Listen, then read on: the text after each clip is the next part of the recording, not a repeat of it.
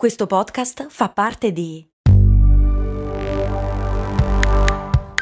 Voice Podcast Creators Company. Sul fondo del mare per salvare una tartaruga centenaria e poi su tra le onde in tempesta per salvare una bambina appena nata.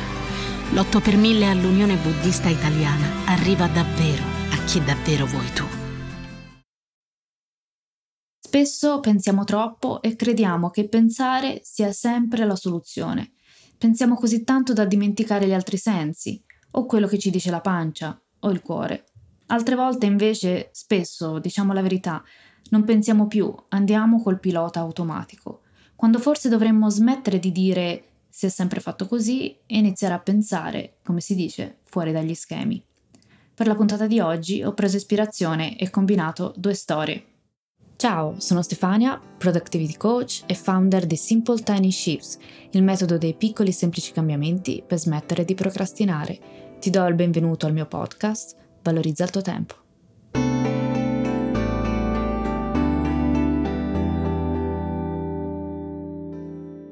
Siamo agli inizi del Novecento.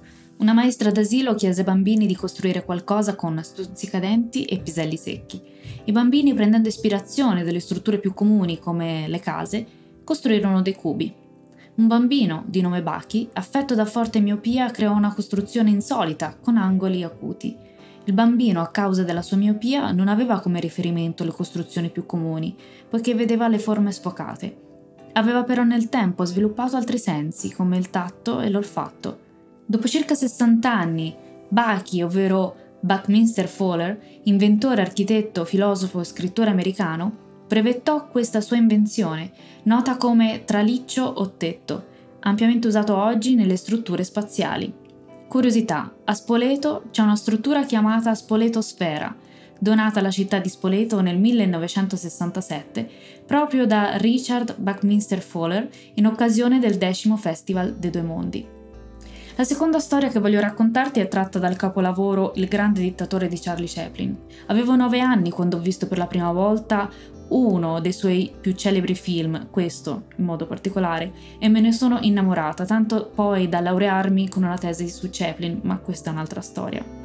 Chaplin, con una semplicità disarmante nel suo discorso all'umanità, ci insegna e ricorda che dovremmo godere della felicità del prossimo. Con il suo monito sempre attuale, pensiamo troppo e sentiamo troppo poco. Cito un pezzo. Abbiamo i mezzi per spaziare, ma ci siamo chiusi in noi stessi. La macchina dell'abbondanza ci ha dato povertà. La scienza ci ha trasformato in cinici. L'abilità ci ha reso duri e cattivi. Pensiamo troppo e sentiamo poco. Più che macchine ci serve umanità. Più che abilità ci serve bontà e gentilezza. Senza queste qualità la vita è vuota e violenta e tutto è perduto. Cosa hanno in comune queste due storie? Ci insegnano a pensare meno e a sentire di più. Che sia per risolvere problemi di lavoro, riuscire a superare gli ostacoli di ogni giorno, che sia un modo per essere più creativi e lasciarsi andare alla bellezza del gioco, che sia per alzare un attimo lo sguardo e vedere cosa succede intorno a noi. L'invito è sempre valido. In più un invito anche a pensare fuori dagli schemi o come va eh, di moda dire eh, out of the box. Abbiamo tutti, nella vita di tutti i giorni, esempi di come sia difficile pensare fuori dagli schemi, soprattutto quando si è intrappolati in questi schemi. Ricordo quando arrivai a Milano a lavorare in teatro, ad ogni mia proposta uno dei responsabili diceva senza esitare, no, se è sempre fatto così, continuiamo a fare così. Si può pensare che sia una questione di età, D'altra parte, quel responsabile sta facendo la stessa cosa da 25 anni, o meglio, stava ancora facendo ciò che funzionava 25 anni prima. Però non è solo una questione d'età, perché dopo un paio di anni iniziai a lavorare per un festival e l'età media era, eh, del team era di 28 anni e anche lì una persona, tra l'altro più giovane di me, mi disse Stefania, si fa così, si è sempre fatto così e si fa così. E mi sembrò una follia. In una procedura di lavoro stavamo non solo perdendo tempo, ma aggiungendo uno stress inutile e in più aumentando i margini d'errore. Al muro di si fa così, si è sempre fatto così, è difficile, però non impossibile, introdurre un cambiamento. Se vi capita, se ti capita in famiglia, in azienda, a scuola, non ti scoraggiare, ma non inneggiare alla rivoluzione, perché il cambiamento eh, graduale a piccoli passi è la soluzione. Ma oggi voglio soffermare l'attenzione su tutte le volte che facciamo una cosa perché si fa così e abbiamo sempre fatto così. Ma oggi voglio soffermare l'attenzione su tutte le volte che facciamo una cosa perché si fa così e abbiamo sempre fatto così cristallizzando in questo modo l'idea che un cambiamento non sia possibile, ma soprattutto facendo prosperare questa idea di immobilità e di ineluttabilità. Cosa stai facendo da mesi, anni, che adesso in realtà non ha più senso? Talvolta instauriamo dei meccanismi, delle abitudini, delle procedure personali perché funzionano per noi in un certo contesto, in un certo momento della nostra vita.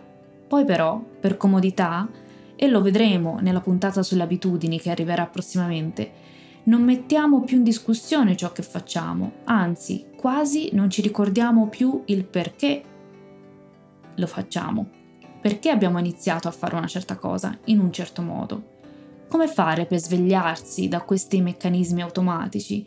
Come fare per iniziare a pensare fuori dagli schemi? Non esiste il cambiamento senza sperimentazione più facile a dirsi che a farsi. Quando pensiamo al cambiamento, la nostra mente ci porta a pensare come poter rivoluzionare la nostra vita. In realtà è sufficiente partire dalle piccole, piccolissime cose. È un allenamento continuo, proprio come andare in palestra o fare yoga. Ti presento oggi un esercizio semplice, delicato, che puoi fare ogni giorno, senza stravolgere la tua vita, ma che ti aiuta a trasformare il tuo mindset e interrompere i tuoi automatismi si chiama il disabituatore. Cambia posto a tavola o cambia bar per andare a prendere il caffè.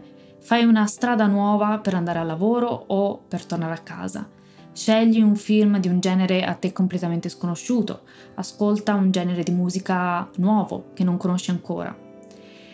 L'idea è quella di fare qualcosa che solitamente non fai, oppure di fare la stessa cosa però in modo diverso, come cambiare posto a tavola. Se di solito ti siedi sulla sinistra, mettiti questa volta sulla destra. Se di solito stai, eh, non so, vicino alla finestra, eh, la prossima volta stai vicino al muro. Non so se ho reso l'idea. Facciamo una sfida. Prova ogni settimana a fare qualcosa di nuovo. Piccolo, piccolissimo, però nuovo. Magari lavarti i denti con la mano sinistra se usi sempre la destra oppure prendere il tè invece del caffè, prendere le scale invece dell'ascensore, cose semplici così. Quale sarà il tuo disabituatore dei prossimi giorni? Io ti invito a seguirmi su Instagram Simple Tiny Shifts e iscriverti alla newsletter del lunedì. Ti ringrazio anche oggi per avermi dedicato qualche minuto del tuo tempo. Alla prossima!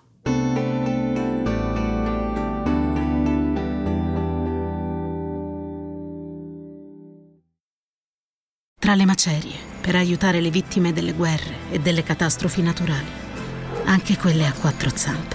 L'8 per 1000 all'Unione Buddista Italiana arriva davvero a chi davvero vuoi tu. 8 per 1000 unionebuddista.it